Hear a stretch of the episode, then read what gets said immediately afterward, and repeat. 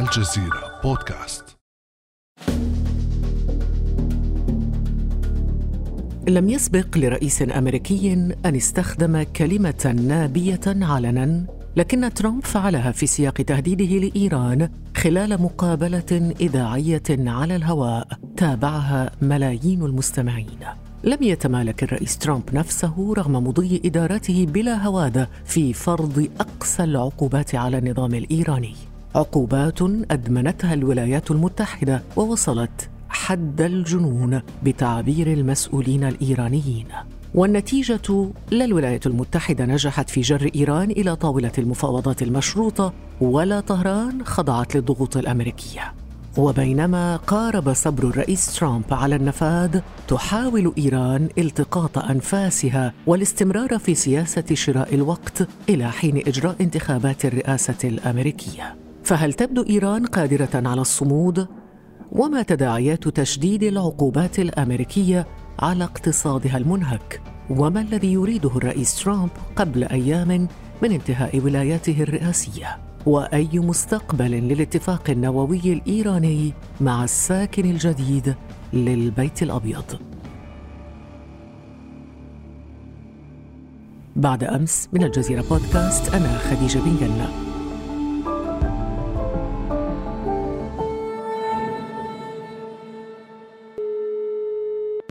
ويسعدني أن تنضم إلينا اليوم مرة أخرى في البودكاست الدكتورة فاطمة صمادي الباحثة المختصة في الشأن الإيراني بمركز الجزيرة للدراسات. صباح الخير دكتورة فاطمة.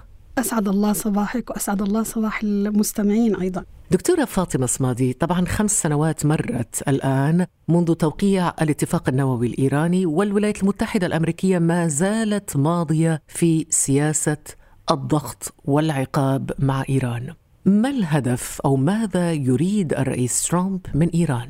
فيما يتعلق بالهدف عزيزتي خديجة من الممكن أن نقسم الهدف إلى هدف آني يتعلق بما تشهده الولايات المتحدة الأمريكية الآن من سباق نحو الرئاسة ويريد ترامب هنا أن يحقق نقاط تقدم على منافسه ويقول بأنه استطاع أن يرغم إيران على الجلوس إلى طاولة المفاوضات هذا هدف يتعلق بالانتخابات الأمريكية وهناك هدف استراتيجي يتعلق بمجمل الإدارة الأمريكية وخططها الاستراتيجية في المنطقة وهي تريد أن تقول أنها استطاعت أن تلجم إيران واستطاعت أن تجبرها على الرضوخ للضغوط الأمريكية وأن تعود إلى التفاوض مجددا.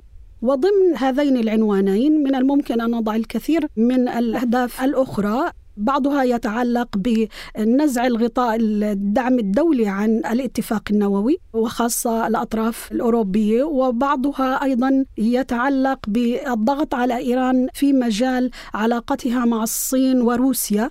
فهذه مجموعة من الأهداف بعضها ذا طبيعة على المدى القصير وبعضها يعني يمتد إلى حتى فترة ما بعد الانتخابات الرئاسية الأمريكية والإدارة القادمة سواء كان ترامب سيعود مجددا أو كان منافسه بايدن. بايدن سيكون هو الرئيس القادم للولايات المتحدة الأمريكية.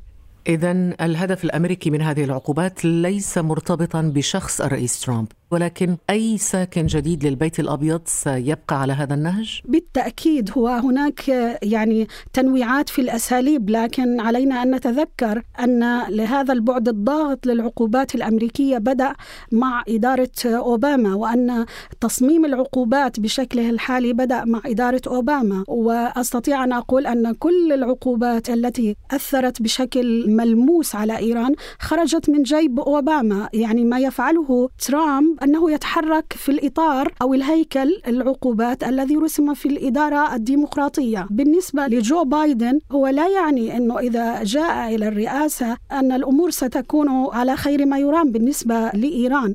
حتى أن حديثه عن العودة إلى الاتفاق النووي لن يكون بالسهولة التي يتخيلها البعض.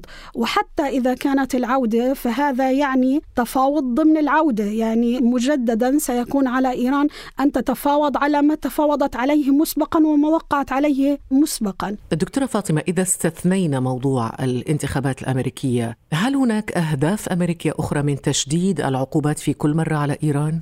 بالتأكيد هو على الدوام كان تغيير السلوك الإيراني أو حتى تغيير النظام في إيران كان خيارا على الأجندة الاستراتيجية والسياسية للولايات المتحدة الأمريكية. يعني إذا تتبعنا مجمل العلاقة منذ عام 79 وانتصار الثورة والتغيرات التي أحدثتها هذه الثورة على مجمل العلاقات بين البلدين نستطيع أن نقول أن هناك يعني على الدوام كان الخيارات هذه حاضرة على طاولة صانع القرار الأمريكي أو مخطط السياسة والاستراتيجية في الولايات المتحدة. كانت الخيارات يتراجع بعضها يتقدم بعضها. في بعض الحالات كان الخيار العسكري يتقدم وفي خيارات أخرى تقدم الخيار الدبلوماسي وفي خيارات أخرى كان يتراجع الخياران وتسود نوع من الحالة الرمادية في العلاقة.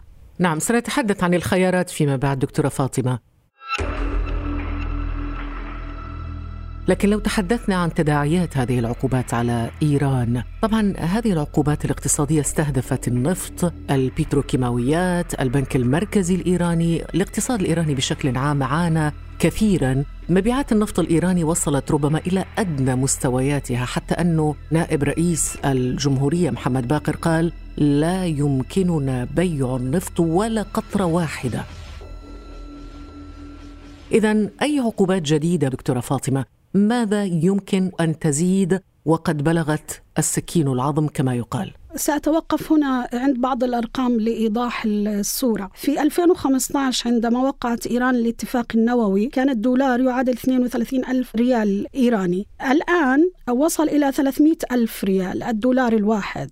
وهذا يعطينا مؤشر على الأزمة الحقيقية التي دخلتها العملة الإيرانية. هناك انخفاض حاد في صادرات النفط لكن هناك بعض التقارير تقول أنه على عكس هذه التصريحات أنه إيران ما زالت تصدر النفط بطريقة أو بأخرى من خلال آه، عدد من الطرق والمنافذ. لكن بصرف النظر عن ذلك مشكلة إيران الأساسية هي في النظام المالي يعني آه، اللي هو السويفت التبادلات التجارية مع إيران والتحويلات المالية. كان مطلوبا من إيران أن توافق على شروط مجموعة العمل المالي وهي ما لم يحدث يعني في إيران وهذه تتعلق ب يعني تمويل الإرهاب وغسيل العملة بشكل أساسي وكان لدى إيران تحفظات عليها. دون الدخول في يعني بعمق في هذه المسألة لكن إلى أي مدى العقوبات شلت هذه المسألة؟ مثلا البنك المركزي الإيراني في حزيران قال انه الشركات الإيرانية صدرت ما قيمته 40 مليار دولار من المنتجات غير النفطية. لكن لم يصل من قيمتها إلى إيران أكثر من 50% يعني 20 مليار دولار. تجار يقولون بأنه لا يوجد وسيلة لتحويل الأموال إلى إيران. لذلك حاول الأوروبيون أن يحدثوا قناة للتبادلات المالية لكن يحيط بها الكثير من المشاكل. بالنسبة لتأثير العقوبات أيضا أنه التضخم في العام الماضي وصل إلى 41% مدير البنك المركزي الإيراني توقع أنه تنخفض في العام الإيراني الحالي ل 22% لكن من أسبوع كان هناك نقد حاد للبنك المركزي بأنه أخفى الإحصاءات. وصندوق النقد الدولي كان عنده برضه توقعات أنه التضخم يرتفع ل 34% أيضا مركز الإحصاء الإيراني تحدث عن نمو اقتصادي سلبي بحساب النفط 3.5% وبدون حساب النفط يعني ناقص 3% أيضا بالعام الإيراني الماضي العام الإيراني أنا أقول يعني الذي يبدأ من آذار وينتهي في آذار من العام الذي يليه. العام الإيراني الماضي بحساب النفط كان النمو الاقتصادي السالب سبعة وبدون حساب النفط سالب ستة. لكن البنك المركزي مؤخرا رئيسه يتحدث عن أنه الاقتصاد الإيراني في طريقه إلى العودة إلى الاستقرار. هذا المعطيات تناقضه. في وجهة نظر في إيران تستحق أنه النقاش حولها وهي التي عبر عنها رئيس مجلس الشورى قاليباف هو قال بأنه العقوبات مسؤولة عن 30% فقط من مشكلات الاقتصاد الإيراني وأنه مشكلة الاقتصاد الإيراني في 70% هي ضعف الإدارة والفساد ومجموعة من المشكلات الاقتصادية الداخلية. إذا التقت كل هذه العوامل الفساد والعقوبات. نعم لذلك نرى أنه مثلا رئيس السلطة القضائية إبراهيم رئيسي وضع خطة من خمس سنوات هدفها الأساسي مكافحة الفساد. وبالفعل في الأشهر الأخيرة فتحت كثير من الملفات الفساد والآن يحاكم الكثير من مسؤولين مناصب عليا في الدولة. فالعقوبات نعم يعني مهما كان هناك محاولة للحديث عن أنه تأثيرها قليل أنا برأيي لا. يعني لأكون أكثر دقة أنه العقوبات على إيران منذ منذ 2010 2011 إلى اليوم هي الأكثر تأثيرا طبعا دكتورة عندما تتحدثين عن سنة 2010-2011 كنت وعشت هناك من خلال خبرتك بإيران وبالمجتمع الإيراني كيف ترين تعاطي الإيرانيين مع هذه العقوبات؟ في الحقيقة عزيزتي خديجة أنا شاهدت بشكل ملموس كيف تتأثر حياة المواطن الإيراني نتيجة ارتفاع الأسعار يعني في السوق الإيراني على سبيل المثال كان بمبلغ بسيط من الممكن للأسرة محدودة الدخل أن ترتب أوضاعها ثم بدأت الأسعار ترتفع وبدأ ذلك يطول معيشة المواطنين بشكل أساسي ثم بدأت الخطة الاقتصادية لرفع الدعم في عهد أحمدي نجاد. نحن نتحدث عن 2007-2008 وأنا أتذكر دكتورة أنه التقينا هناك بالمناسبة عندما ذهبت لإجراء المقابلة مع الرئيس محمود أحمدي نجاد. آه، صحيح. وكنت تدرسين أعتقد. نعم كنت وأدرس هناك. وفي تلك الفترة تحديدا عزيزتي خديجة كان حديث عن أنه بدأت معيشة المواطن الإيراني تتأثر بالوضع الاقتصادي. تتذكرين كان واحد من شعارات أحمدي نجاد أنه سيضع النفط على مائدة الإيرانيين. هناك كنت تسمعي الكثير من حتى من النكت السياسية حول هذا الموضوع. لكن فعليا تأثير العقوبات في عهد روحاني في فترته الثانية صار أكثر حدة بمعنى أنه حتى الطبقة المتوسطة في المجتمع الإيراني بدأت معيشتها تتأثر بشكل أساسي. لكن ملاحظ أنه دكتورة فاطمة أنه في ذلك الوقت تحديدا أنه كان فيه يعني نوع من الاكتفاء الذاتي تصنيع ذاتي سيارات مواد غذائية. يعني كان هناك إنتاج محلي إيراني يغني ربما عن اللجوء للخارج في ضوء العقوبات. ما زال على هذا الصعيد يعني بالبنية الأساسية ما زال الإنتاج الغذائي الإيراني يعني بجزء كبير منه يغطي من الداخل الإيراني. لكن هناك مشكلة أنه في السنوات الأخيرة شهدت إيران موجة جفاف حادة أثرت بشكل كبير جدا على القطاع الزراعي وأثرت على موضوع المياه في إيران. لكن عودة للمجتمع الإيراني اليوم أحد الأصدقاء من طهران أرسل لي صورة مواطن كتب شعار على الحائط أنه لو عاد الإمام الخميني الخميني ورأى قيمة السلع في إيران اليوم لأقام ثورة جديدة. معبرة. نعم بالتأكيد.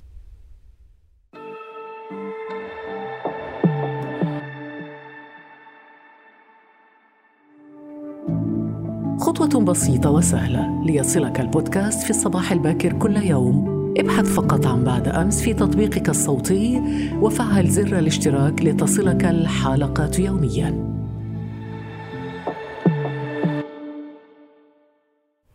هناك أوراق وخيارات أخرى دكتورة فاطمة يعني أوراق إيران التي تلعبها في مواجهة هذه العقوبات. في موضوع العقوبات واحد من الأهداف كما كان معلن إنه تغيير السلوك الإقليمي لإيران. يعني جعل إيران تتفاوض على نفوذها الإقليمي. ما أرى إنه إيران هذه الورقة لن تفرط فيها. يعني إذا كانت تريد أن تتفاوض بالمجال الإقليمي فهي ستتفاوض لعمل حلحله في الملفات الصعبة. لذلك من الممكن مثلا أن تدعم إيران حلا سياسيا في اليمن ومن الممكن أن تخفف حدة استهداف الميليشيات للأهداف الأمريكية وهو مش ليس استهدافا يحدث خسائر كبيرة لكنه منذ مقتل سليماني إلى اليوم لا يكاد يمر أسبوع إلا تستهدف السفارة الأمريكية أو مثلا أهداف أمريكية في العراق. وهذا يعني في حد ذاته رسالة بأنني أستطيع الوصول. يعني من الممكن مثلا أن تفاوض إيران على أن تضبط إيقاع الفصائل هذه والميليشيات.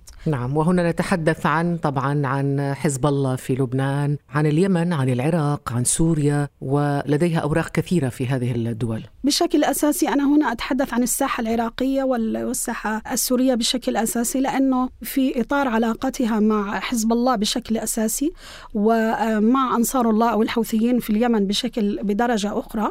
أسلوب التعامل المختلف أحيانا بشكل كبير يترك الحزب الله أن يقرر ما يناسب الساحة.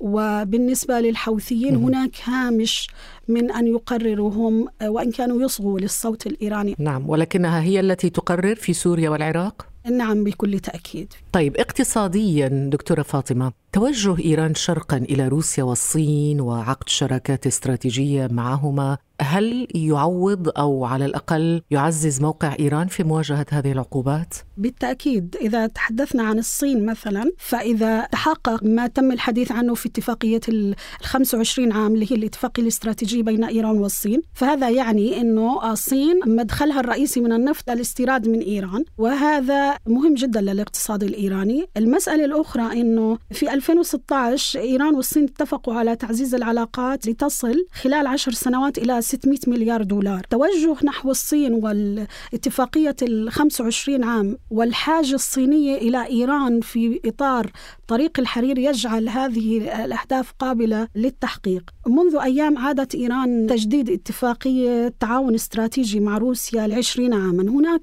أهداف ومصالح مشتركة تجمع هذا الثلاثي وأيضا هناك تحولات دولية تجعل من إمكانيات نجاح هذه العلاقات بين هذه الدول أكبر من الوقت السابق طيب ماذا عن الترويكا الأوروبية دكتورة؟ فرنسا، بريطانيا، ألمانيا وهي الدول التي انفتحت شهيتها كثيرا خلال فترة التوقيع على الاتفاق النووي الإيراني، أين تقف هذه الدول اليوم؟ أهمية هذه الدول هي سياسية بشكل أساسي. يعني إيران تعرف جيدا أن الأوروبيين من الناحية الاقتصادية لم يفوا بتعهداتهم والانسحاب توتال الفرنسية من السوق الإيراني كان أكبر دليل على ذلك. يعني هم بموازنتهم العلاقات التجارية والتبادل التجاري مع الولايات المتحدة الأمريكية بالتأكيد سينحازوا للجهة. لكن من الناحية السياسية الأوروبيون لعبوا دورا كبيرا الإبقاء على الاتفاق النووي إلى الآن بمعنى أنه هم فوتوا على الطرف الأمريكي فرصة عودة العقوبات على إيران بغطاء من الأمم المتحدة يعني بإجماع دولي وهو الذي كان في عهد احمدي نيجاد، أيضا هذا منع من عودة الملف النووي الإيراني إلى مجلس الأمن، وإحنا إذا لاحظنا قبل الاتفاق النووي كل العقوبات تقريبا كانت تأتي قرار دولي لذلك التزمت فيها روسيا والصين مثلا. في العقوبات السابقة الآن مثلا روسيا والصين هي من الممكن حتى أن تستخدم الفيتو ضد العقوبات. الأوروبيون لديهم توجه لحماية الاتفاق حتى بحده الأدنى وإيران مستفيدة من هذا الحد الأدنى سياسيا. إذا عدنا إلى هذا الجدال الذي حدث في الأمم المتحدة قبل فترة قصيرة والخيبة الأمريكية على هذا الصعيد فهذا واحد من أوجه الموقف الأوروبي من الاتفاق. لكن الموقف الأوروبي في كل الحالات لم يثني واشنطن عن المضي في عقوباتها. هذا صحيح والكثير من الشركات الأوروبية لا تجرؤ على أنه تقترب من السوق الإيرانية لكن في نفس الوقت هذا الموقف الأوروبي وأنا قلت أنه في الحد الأدنى هو منع من أن تكون العقوبات مختومة بختم الأمم المتحدة. بمعنى أنه الصين تستطيع أن تتحرك في العلاقة مع إيران بحرية وروسيا تستطيع أن تتحرك مع إيران بحرية ورفع الحظر عن الأسلحة سيعطي مؤشر كبير على ذلك. بالمناسبة رفع الحظر عن الأسلحة طالما أنك ذكرت هذه النقطة في الثامن عشر من شهر أكتوبر الحالي وهو يستثني طبعا الصواريخ البالستية. الدكتورة إلى أي مدى يدعم هذا الموقف الإيراني؟ رفع الحظر عن الأسلحة له جانبين. في جانب يسمح لإيران بأنه تشتري الأسلحة وهذا مهم جدا لأنه هي عندها أسطول جوي متهالك. هذا يعني أن تكون إيران قادرة على شراء أسطول جوي وصيانة الكثير من أسلحتها التي تحتاج إلى صيانة واستبدال ربما. هذا جانب. الجانب الآخر على الصعيد الدفاعي نحن نعرف أنه عندما أرادت إيران أن تشتري منظومة الدفاع من روسيا الإس 300 كانت العقوبات سبب في أن تحجم روسيا لسنوات عن أنه سلم هذه المنظومة. الآن روسيا تقول أنه لا يوجد مشكلة أن تشتري إيران منظومة الإس 400 وهي هذا يعني أنه إيران تعزز مقدرتها الدفاعية تجاه أي هجوم متطور في المستقبل. ولذلك إيران فعليا بدأت تتلقى عروض لبيع الأسلحة من روسيا والصين. فعليا وصلت عروض لإيران. على صعيد بيع الأسلحة. هذا سيعطي إيران فرصة لبيع الأسلحة وهذا يعني مصدر دخل بمليارات الدولارات على صعيد الأسلحة المتوسطة والخفيفة لأنه الصواريخ البالستية كما هو ينص عليه الاتفاق النووي قبل 2023 لا تستطيع إيران التحرك بهذا الاتجاه. التقارير المتعلقة بت... وهناك مخاوف إسرائيلية من هذا الموضوع. نعم التقارير المتعلقة بالتسلح تقول أنه إيران لديها الفرصة أن تبيع أسلحة 51 دولة بعد رفع الحظر على التسلح. وهذا أيضا يعني مسألة في غاية الأهمية بالنسبة لإيران. شكرا جزيلا دكتورة فاطمة صمادي الباحثة المختصة في الشأن الإيراني بمركز الجزيرة للدراسات. ألف شكر دكتورة. شكرا يا عزيزتي شكرا جزيلا. يمكنكم الاستماع للمزيد من الحلقات الشيقة من الجزيرة بودكاست عبر مختلف تطبيقات بودكاست. كان هذا بعد أمس.